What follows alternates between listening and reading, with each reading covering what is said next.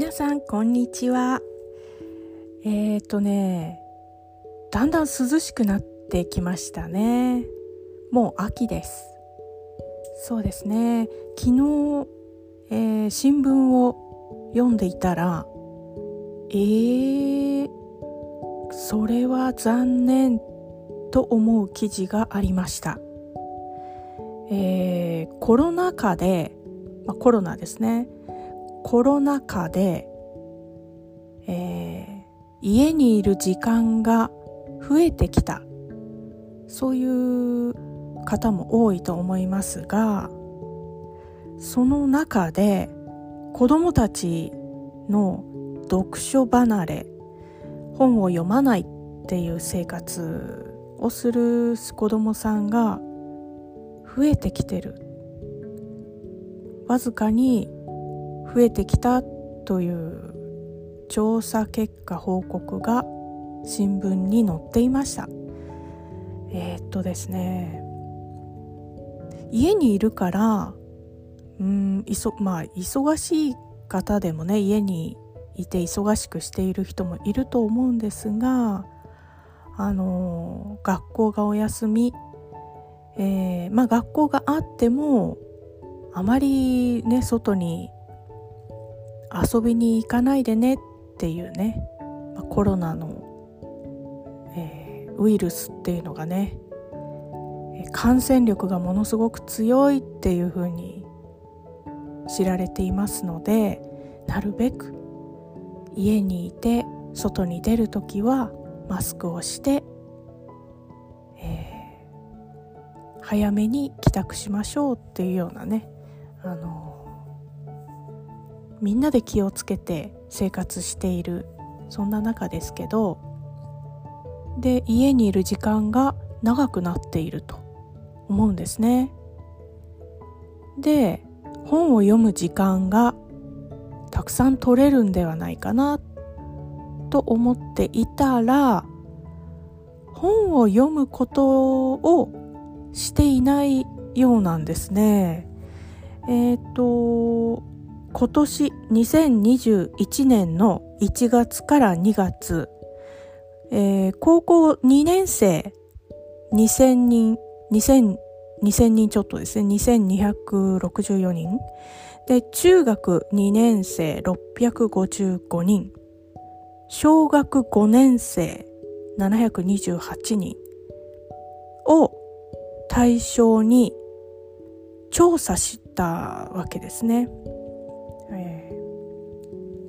そしたらですね、1ヶ月に1冊も本を読まないっていう生徒さん、児童生徒さん、えー、不読率、読まない率っていうのね、不読率っていうのがちょっと増えているようですよ。えー、高校生は前の年に比べてちょっと増えて51.2%ね月に1ヶ月に1冊も本を読まない生徒さんが半半分以上です。51.2%ですからね。中学生は15.2%小学生は7.6%小学生が一番本を読んでるんですね。えー、一番読まないのは高校生。で、大事なのがですね、本を読まない理由、理由です。えー、小中高ともに、テレビ、DVD、動画、まあ、YouTube とかですね。そういうのを見るのに時間を使っていますから。っていう回答が一番多くて、えー、高校生の中で次に多い理由が漫画や雑誌の方が面白いですからという理由でした。1ヶ月の平均読書量っていうのが高校生1.47冊これね2冊いってませんよってことなんだよね。で中学生3.62えー、4冊まで行ってない小学生8.19、えー、9冊まで行ってないという結果になったということですね。で、えー、電子書籍っていうのがありますよね。電子書籍が占める割合。高校生が22.3%。で、一番高くて、中学生は11.2%、小学生は7.5%。これはですね、電子書籍って、えー、まあ、例えばタブレットで本を読んだりすることはありますか？っていう質問だったんでしょうね。これタブレットを持っている持っていないっていうご家庭によるのかなとも思うんですけどもね。まあ、あのタブレットで、えー、本を読むっていうのはあの近年あの増えてきていると思うんですよね。それで例えばあの、まあ、直木賞芥川賞とかねそういった賞を取った作品とか気軽に電子書籍で読めたらいいなって私も思っているんですけどあの有料ですよねそこら辺がちょっとねあの問題かなと思うんですけどまああの無料で読ませろっていうわけにいかないですからね。あの著作権とかねそういう問題が起こるのでね。ただそこら辺をどうにかなればあの電子書籍でもいいのかなという気はしますね。うん、まあ私はあの目がすごく疲れるようにななってきたお年頃になってきたのであのまあ電子書籍よりはやっぱ本をこう本を買ったり図書館で本を借りて読むっていう方がまだ多いです。あとまあ好きなんですよね本本をこう、えー、しおりを挟んでおいていつでもまあちょっとした時間にねタブレットとかじゃなくて本をちょっと開くパラパラってで前のところもちょっとこう読み返したり、まあ、ちょっと飛ばしてみたり先の方をちょこっと読んだり、えー、いろんなところを見たりするのが楽しいですね。まあそんなわけで、えー本を読む子供たちがちょっとふあ本を読まないですね。え本を読まない子供たちが増えてきていますよという記事を読んでちょっと残念だなと思った。そういうお話を今日はしました。皆さんは、えー、どうですか？本を読みますか？本を読むいい季節になってきました。ではまた。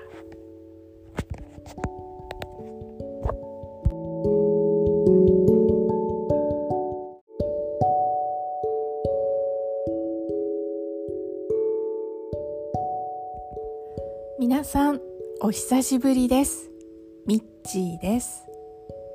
今日は新しい年が明けた2022年。1月5日水曜日です。冬休みの人もいるしもう仕事が始まったっていう人もいるでしょうね。私は昨年の暮れぐらいからいろんなものを片付けているんです。あのいらないものといるものにまずね分けること。これを整理。整理すると言います。整理整頓っていう言葉もありますね。いるものといらないものに分けるっていう意味です。それでうーんこれはどうしよう。いらないんだけど捨てるには惜しいなっていうものがあるんですね。はい。このポッドキャストを聞いてくださってる方はもしかしてあれかなって思うかも。そうなんです。本です。本とかまあドキュメントですね。書類。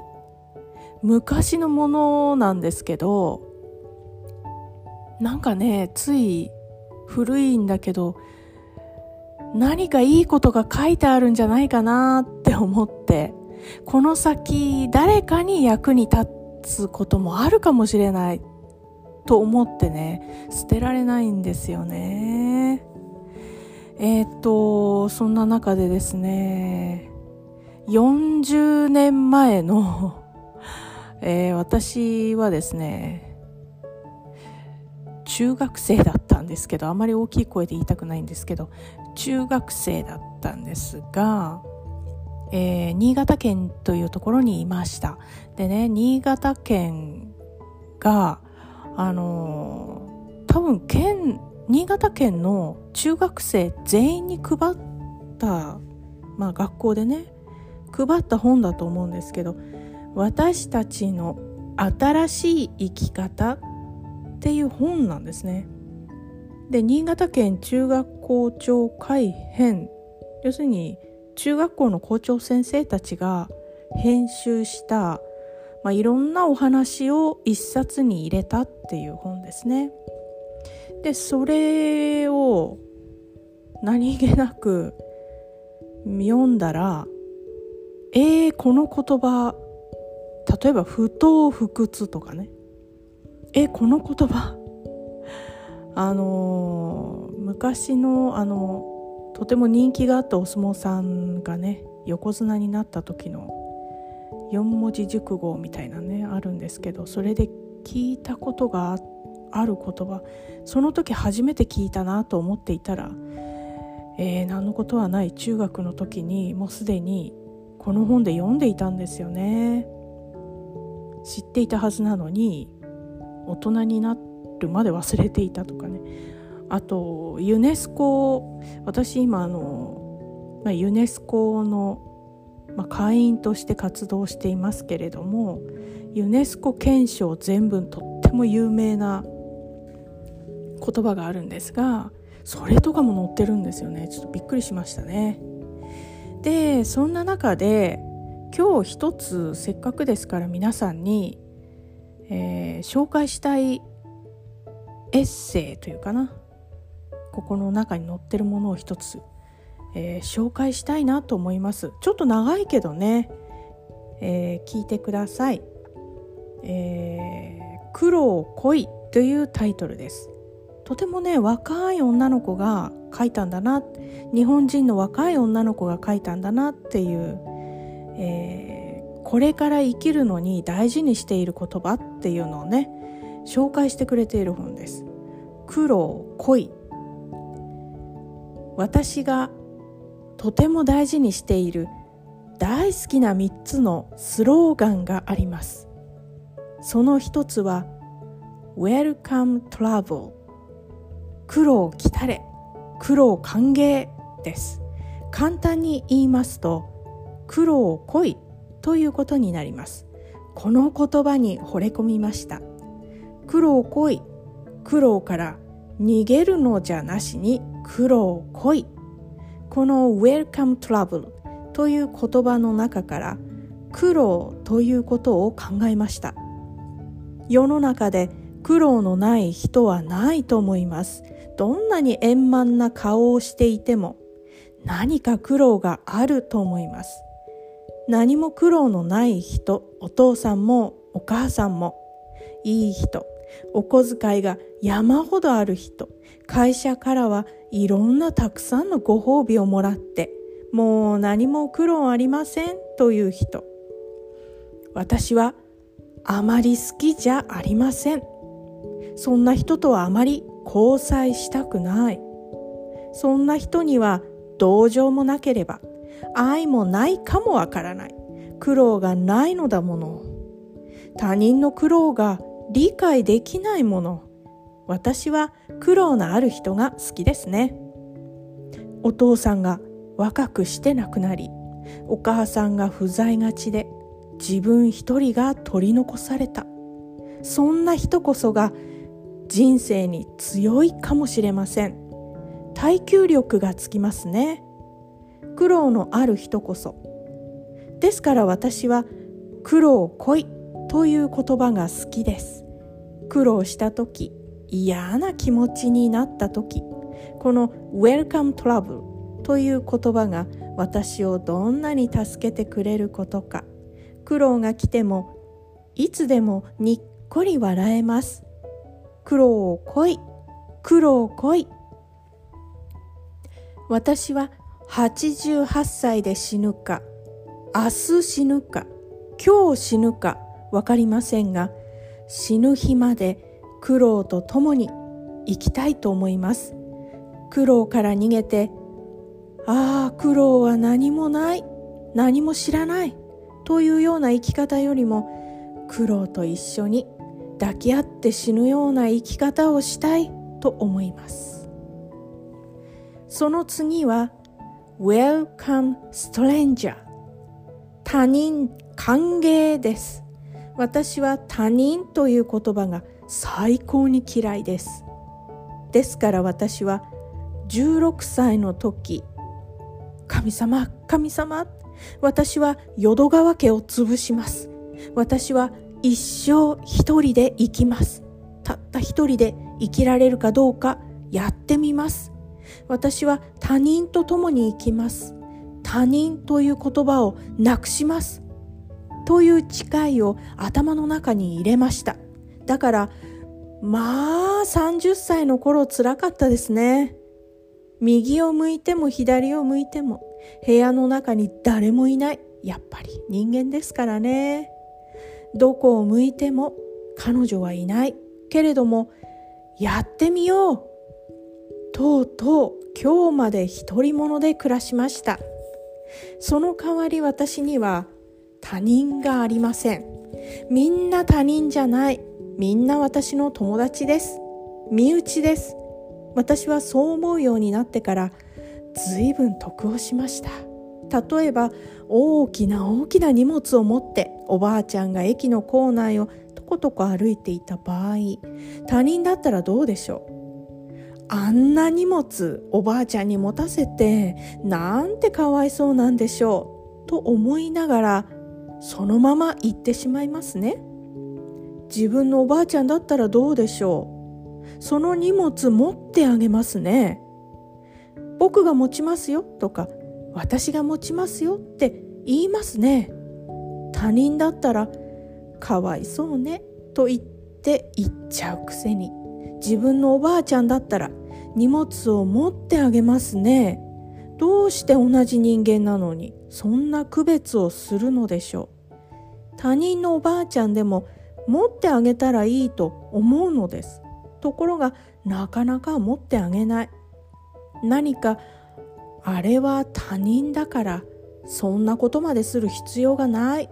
と思うのですね。なんて人間は卑怯なんでしょう。なんという悲しい差がを持っているのでしょう。私には他人がありません。みんな私の身内です。みんな私の兄弟だと思っています。もう一つそれは私の最も好きなスローガンです。I have never met a man I didn't like. 私はかつてまだ嫌いな人に会ったことがないです。このスローガンを持っているからすごく楽しいのです。私はまだ嫌いな人に会ったことがない。みんな好きです。